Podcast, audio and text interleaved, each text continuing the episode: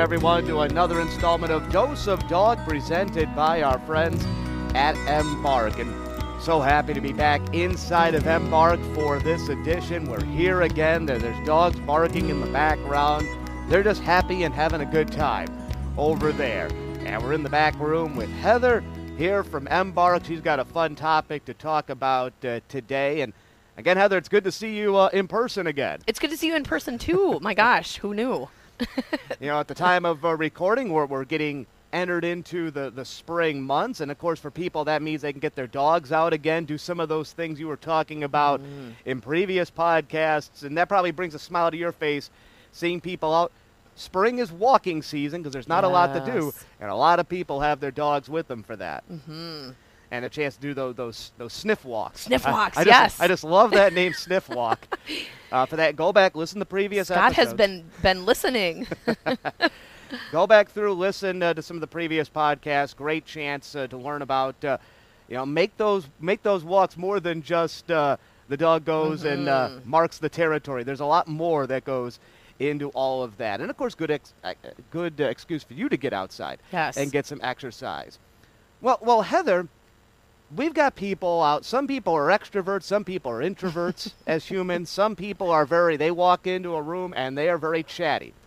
And then there's other people that we would classify as shy. Mm-hmm. And you say today you want to talk about shy dogs, right? Yes, yes. Well, so, and, and gosh, Scott, that's such a good point because, you know, we, I guess, as a, you know, professional dog trainer, I, I think a lot of people will will see other dogs and say, "Well, I want my dog to be like that dog," and maybe they have a dog that is not going to be that dog. And I think what the underlying premise, I guess I'll I'll start with today, is that that your dog is not going to be your neighbor dog. Your neighbor dog is not going to be your dog. Your dog is not going to be like that you know, hound mix that you had as a kid who, you know, could just be off leash or, or you know, mill around the neighborhood with no issues.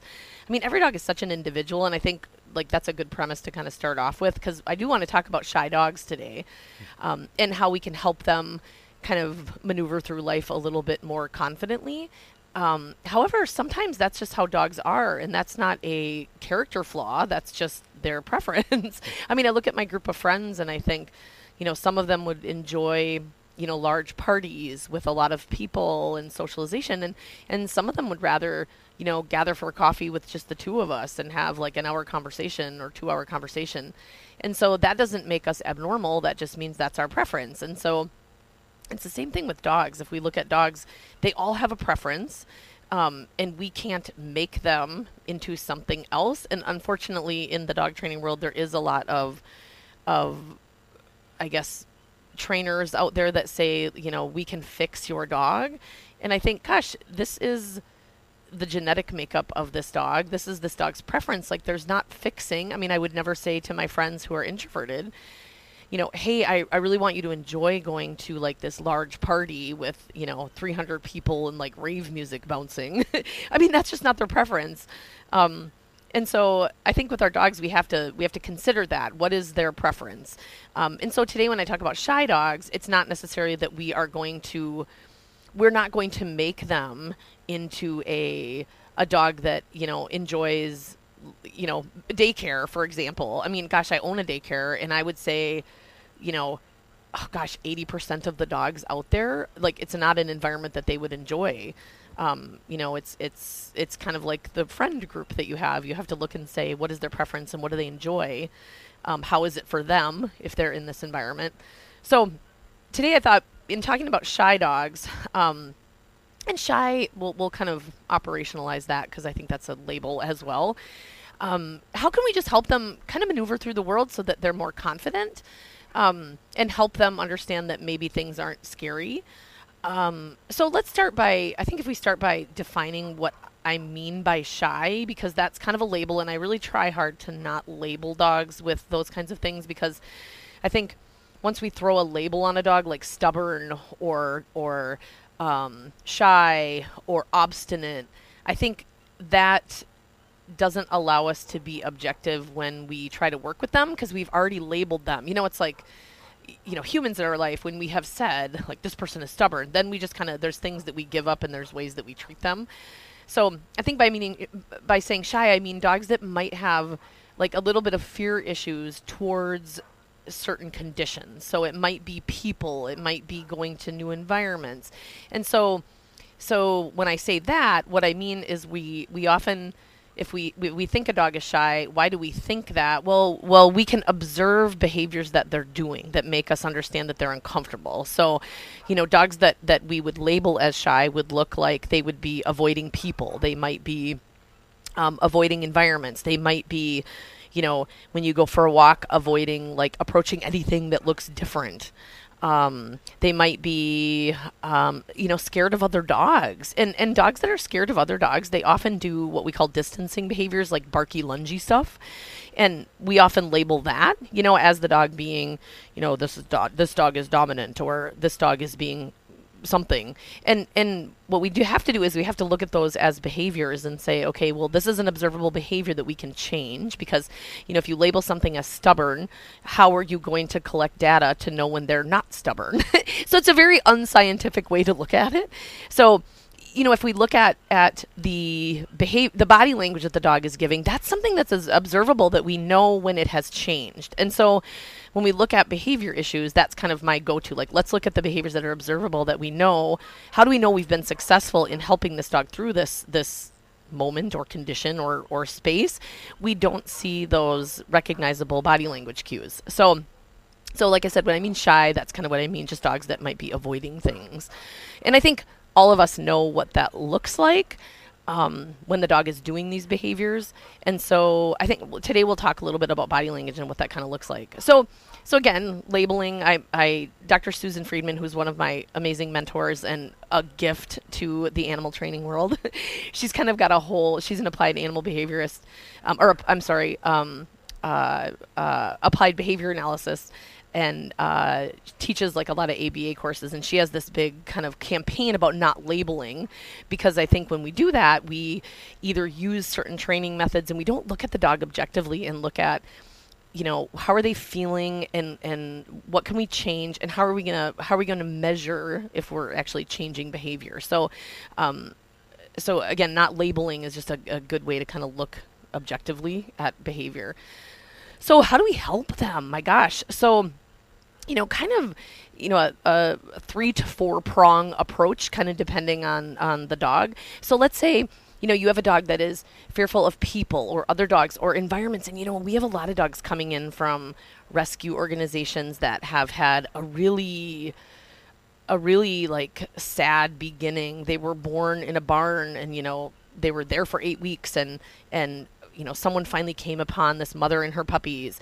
Gosh, those dogs just genetically didn't have or I'm sorry, genetic well, depending on where they came from, sometimes genetically their information is is not a dog that has been you know living in a family. I mean, if they came, if they were a stray born into a stray environment, um, we kind of have genetics that are working against us too. That maybe they don't have those um, you know, they're not like the golden retriever that was, you know, bred in someone's kitchen that lived with families, you know, generations past. So, so we kind of have that working against us um, sometimes too. So I think the first piece that my go-to is is always to just build their confidence. And you know, when I look at behavior, I don't look at just the behavior. Like if we're addressing anxiety in a dog, we're not just addressing the anxiety. Like um, we're not just going to look at, you know, can we work with a veterinarian to find a medication that's going to help this dog not be anxious? It's such a holistic approach. I mean, we're not looking at it in, from one angle. We're coming at it from a very holistic approach. We're supporting the dog. We're supporting the dog's environment. Um, we're teaching the handler how to observe things. Um, we're putting procedures in place to help that dog build confidence. Um, so our first kind of prong, I guess, would see would be building confidence. And gosh, God, it's just like what you talked about in the beginning. I am such a huge fan. Well, all of us here are such a huge fan of sniff walks. Um, you know, it's such an easy piece that you don't need you know training skills to do. And so what that allows us to do is if you have a dog that is shy um, you know can you take them to a a new place that has no triggers? The thing and the trigger would be a thing that they'd be worried about. And just allow them to be a dog. Now that being said there are some dogs that that even taking them to a new environment would be super stressful to them. Um, and so those dogs, that's not probably appropriate for those dogs, but we we don't have to go outside. We can bring smells to them. So let's say you brought in a rescue dog who is terrified of the environment around them. Um, they they potentially could be more comfortable in your house those dogs can we bring smells to them? So you know rather than taking them out into the environment where they're not ready for that and i, I really don't if your dog is worried about an environment i do not advocate taking them into an environment because you know in, in behavior there's something called flooding where if the dog is really scared of something that's essentially placing them in front of something that they're terrified and and hoping that um, that that trigger will just kind of settle in and they won't be worried about it. But what you get when you flood a dog, that would be like if you were scared of spiders or snakes, um, which I don't. I love spiders and snakes, so I shouldn't use that as an example. um, um, I think they're both fascinating. But a lot of people have a fear of spiders and snakes. That would be like, okay, Scott, so you're terrified of snakes. I'm going to drop you in the snake pit and just hope that you acclimate to this trigger and that you're okay with it. Um, and gosh, the research tells us that when you flood an animal, a, a, a, person, an animal, you get what's called learned helplessness, where they just kind of freeze. And unfortunately, there are people that do this. And you get a dog that has the absence of any behavior, and that's terrifying. I mean, that's not a normal creature that does, doesn't offer some kind of a behavior, whether it is, you know, they're scared, they're whatever that might look like. Um, so I don't advocate for that because flooding is not a way that you help dogs with behavior issues. Um, I recall, uh, uh, you know, I'm not a fan of the dog whisper, as most people know. um, nor am I a fan of canine intervention, the new show that's on. Those are not. None of that is any science-based dog training that is is along the gold standards of any veterinary behavior recommendations. Um, but I recall an incident where there was a dog that was terrified of a slippery floor. Gosh, this was years and years and years ago. Um, it was a Great Dane, and they walked into a school, and he literally drug him across that really shiny, slippery floor. And the observation that he made was, well, now the dog isn't scared; it's just standing in the middle of the floor. That dog was utterly flooded. I mean, that is an environment that that now the dog is terrified. He's in the middle of this floor. He can't move. um, and that's learned helplessness. Like that dog didn't wasn't offering any behaviors. Um, and that doesn't help anyone build confidence. It's like throwing Scott into the snake pit. I mean, that's just not helping anyone. So if your dog is worried about an environment, I don't advocate, you know, if they're scared about leaving your house, bring the smells to them. You know, if you have a neighbor that has cats, can you bring a blanket in? Can you bring if you have a neighbor that has, you know, a gerbil, can you bring a towel and the gerbil has sat on? Can you take, you know, a scoop of dirt from outside and bring it in and make like a little sniffari in your house? Um, or in your yard, perhaps. I mean, that's an easy way to do something that is is kind of fun for the dog.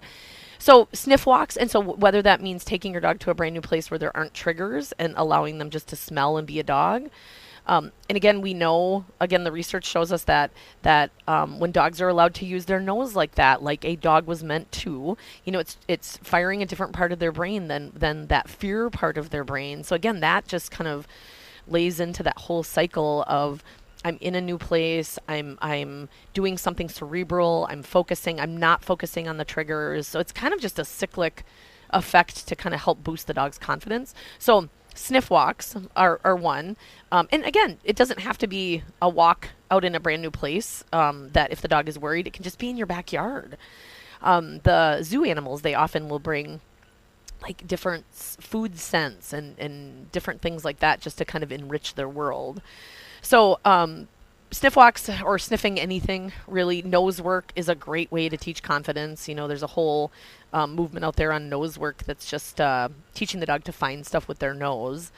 Um, kind of like i almost compare it to civilian drug work. Like you know the dog we're teaching the dog to find something that's not illegal. Um, usually in the states we use birch anise and clove to teach nose work but you could really teach them to find anything. Um, and then teaching them anything my gosh like you know, we always think that shake, rollover, play dead, all of those things are just tricks. But gosh, you know, with if you have a dog, or if you have any dog, learning, good learning, or any learning is good learning. So whatever you teach them, it could be shake, it could be rollover, it could be get me a beer out of the fridge. Like all learning is good learning. So whatever you teach them is still kind of just you know, building their bookshelf of skills so they have a lot of skills to rely back upon. And we know that dogs that are confident usually have this big repertoire of skills to kind of go back on. So don't ever think that, you know, teaching them um, you know, to shake or roll over or spin or, you know, peek between your legs. Like all of those things are good. So anything you teach them is good learning. Um, so so just building confidence is helpful. And again, with not in an environment where there's triggers, I mean, in your living room, in your kitchen, all of those places are just good things to good places to to build confidence and teach them new things. They don't have to be in a class. There are some awesome resources out there. Emily Larlham from Dogmantics has an entire YouTube channel called kikopup. Um, and oh my gosh, I mean, video after video after video of tricks and awesome stuff and just great information that's free um, just to teach them really cool stuff. So, um, teaching them anything um, is, is going to help build their confidence. So, that's kind of the first part. The second part, I would say, is just the human learner. So, if we live with a dog that's shy, it is. I think our responsibility to understand the language that this dog is giving us. So, body language is so important in the dog world. Um, you know, the best dog trainers that I know are so skilled in reading exactly what the dog is thinking. So body language is so important. And and you know, in shy dogs, what do we see in terms of body language cues that tell us that they are worried about an environment? You know, they're doing avoidance behaviors. So they don't want to approach something. They are turning their body away from that thing. They are being approached by a trigger. And, and when I say trigger, I mean something that they'd be worried about. So it could be, you know, a man with a hat and a beard, another dog, a cat, a child. Um, they're turning away. They are after the trigger approaches them, they do a full body shake off where they're like, whoa, that was kind of stressful. Um, um, a lick, li- lip lick. I can never say that word. A lip lick, um, like, and you see this a lot in in photography, where a child is maybe approaching a dog, a child is hugging a dog, and you see the dog licking their lips and looking away very subtly, and that is such a huge cue that that dog is uncomfortable. Um, so I think being a really astute observer of their body language is so crucial because if we can read that, we can set our dogs up for success. So if we become really good students of body language, we can observe what our dogs are doing and then make sure that we're not putting them in situations where they're just going to they're going to be worried about they're going to um, escalate you know if they're fearful like a lot of those body language cues if we don't read them the dog's just going to escalate um, into trying to back off the trigger um, so those subtle body language cues, um, uh, gosh, there's so many of them. I, I we need to do a podcast uh, podcast on body language because there's so many of them. It's hard in a podcast to to see them, but I think I'd be able to describe kind of body language cues that that would be concerning. Um, gosh, there's something called a urogenital checkout where where they maybe you're asking them to do something or approach something, and all of a sudden they smell themselves kind of obsessively. Um, that's really common. Um, you know, a redirected sniffing or scratching. All of a sudden, you know, the dog has worn the same collar for you know six months now, and now they're kind of obsessively scratching at their neck in in a stressful situation and and all body language cues we have to take under we have to take into consideration the conditions in which that dog is in because um, you know, obviously they're going to lick their lips after they got a treat. Obviously, they're going to shake after they had a bath. and so we always have to look at the conditions in which these behaviors are occurring. I mean, if a small child is approaching a dog and they're lipping, licking their lips and then they do a shake off, that is a very true indicator that that dog is stressed. So I think it's our job to observe them and just to observe those body language cues and then be able to say, okay, now we just need to move this dog away from this environment. Um, and, and just keep some data in your head of that was stressful to the dog or that was not stressful. And, and along with those body language cues of concern, also reading them when they are happy. And, and again, that's a label, but they're happy or they're willing to approach the thing. Um, so all those are just so important for us to understand. And we as humans, we can read each other really well, but we're often just not good at reading our dogs. And there are so many body language cues that dogs give that we would have no idea that that would mean that that dog is stressed out. And so I think if you have a dog, it is your responsibility to learn body language. And I know I've we've we've um, put up the body language course from Bravo Dog from Renee Erdman at Bravo Dog a couple times um, as a link, just because I think it's so important. And there's some other great um, resources out there too on body language. So I think you know, as a pet owner, it's important to understand those things. Um, I, I recently got a cat. Well, we have a farm cat that was feral, and he's now like our real cat. um, and just uh, gosh, you guys, I didn't I didn't know anything about cats.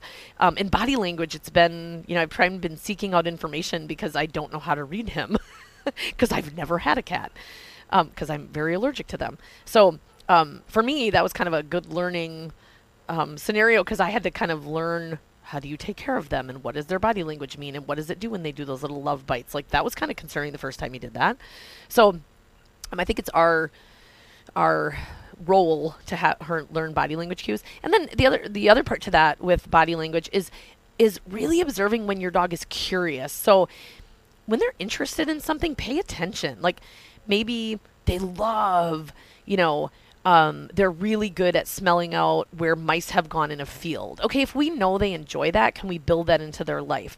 Maybe um, your dog is your dog the dog that has to sit, you know, on the top of like a little ho- hill or a little knoll and kind of observe everything. Um, and just really being attentive to those kinds of things because all of our dogs are so different. I mean, it's like any other creature. You know, are we um, are, is your dog a dog that likes to just get right into an environment, or do they have to sit back and kind of observe? And I have, I, you know, both of my dogs are so different. One is an observer, you know, he has to kind of observe from a distance.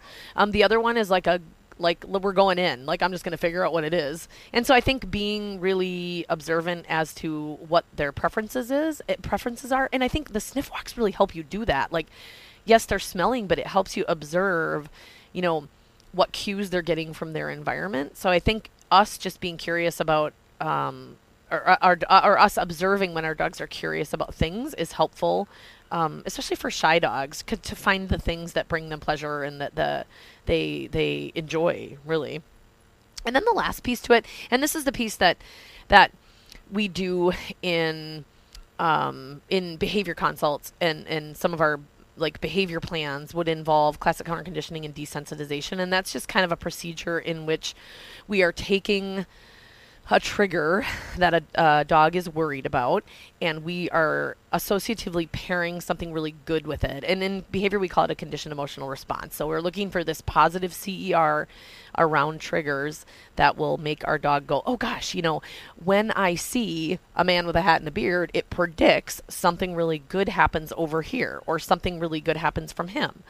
Um, and so that that's kind of a, a finely honed procedure that dependent upon the dog i will recommend you know where the reinforcer comes from how far they're going to be from the trigger like where is that dog's sub threshold and all of these kind of factors that will play into creating a plan for that dog.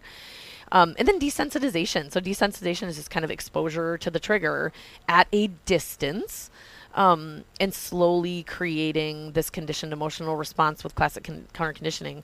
Um, to to create a new response to that trigger so the dog isn't worried about it. Um, we do this a lot with kids and dogs. We do this a lot with strangers and dogs. We do this a lot with, oh my gosh, with um, dogs that have reactive behaviors on their leashes.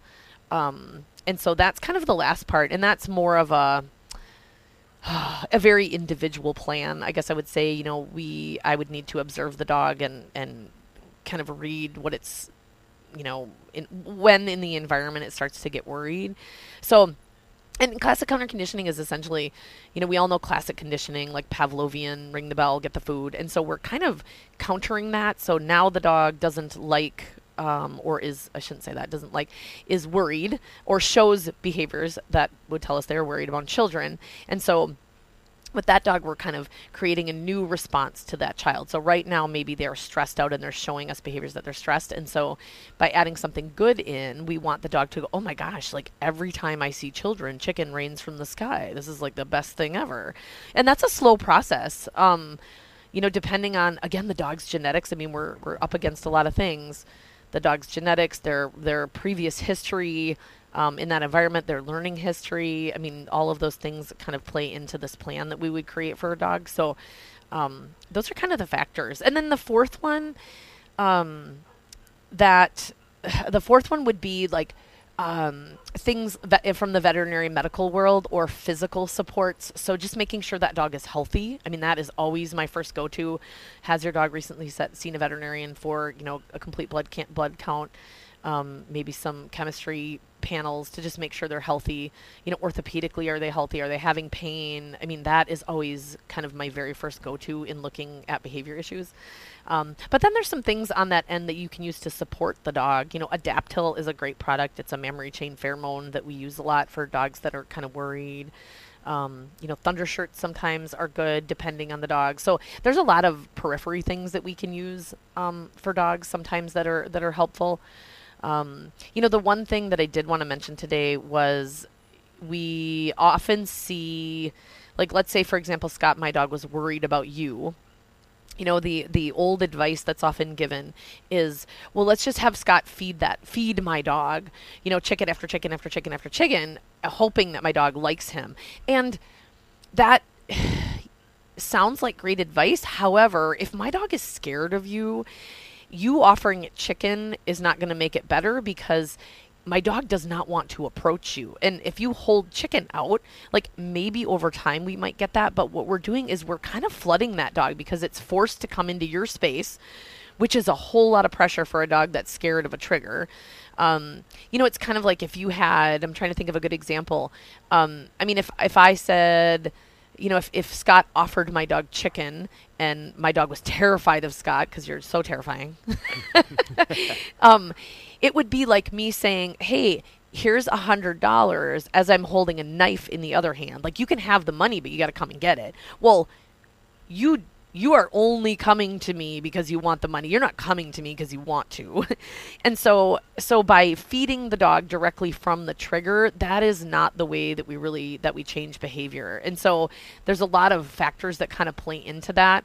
Um, I want to see how close the dog will come to the trigger and and and add something valuable to them in away from the trigger. So um, you know, Scott would let my dog approach if she was worried, and then you would throw food behind her. Um, because we don't want that dog to have to approach the trigger to get the chicken because that is uh, forcing them to go near that trigger. And so we don't want to flood them essentially. And they're and they're not really learning anything. They're coming near something that might be fearful. And that they don't want to. And consent is so important in helping dogs kind of get over this shyness. We want them to do it because they're a willing participant, not because they're being coerced to come and get the chicken. And what you'll see is the dog will grab it and then it'll move away really fast. And so so they're already kind of approaching that threshold that we don't want them to go over. So that is just an important piece too. I know that's an an old kind of piece of advice that that circles around just have you know so and so feed them chicken. And and depending on the dog's reaction sometimes that might work. But dogs that are very shy that are worried about triggers i that is not my go-to because i like to do it a lot more methodical and slower than that. So that's kind of a, a big piece um, to remember. And it's it's well intentioned i think but but again our our our, our rule or our you know the guideline that we want to use is how is the dog feeling right now? Like we always want them to be participating in this process so they're willing to kind of um, you know they're willing to to offer a behavior um, to help them kind of get over the the shy issues. So i think gosh so if you have a dog that's shy i think the biggest thing you can do that takes not a lot of effort is teaching them tricks. Um, taking them on sniff walks um, in new places, observing their body language, becoming a really astute student with canine body language, and then implementing like a classic counter conditioning and desensitization protocol. Um, and along with that, I do a lot of other things with that. I know for any of you out there that are behaviorists or do behavior work, um, I use a lot of like differential reinforcers of other behaviors, sometimes some DRI, some DRA. So um, there's a lot more to that plan than just the the that little piece of it that would be more of a a big behavior plan, I guess, that we would kind of create for your dog, along with these other things.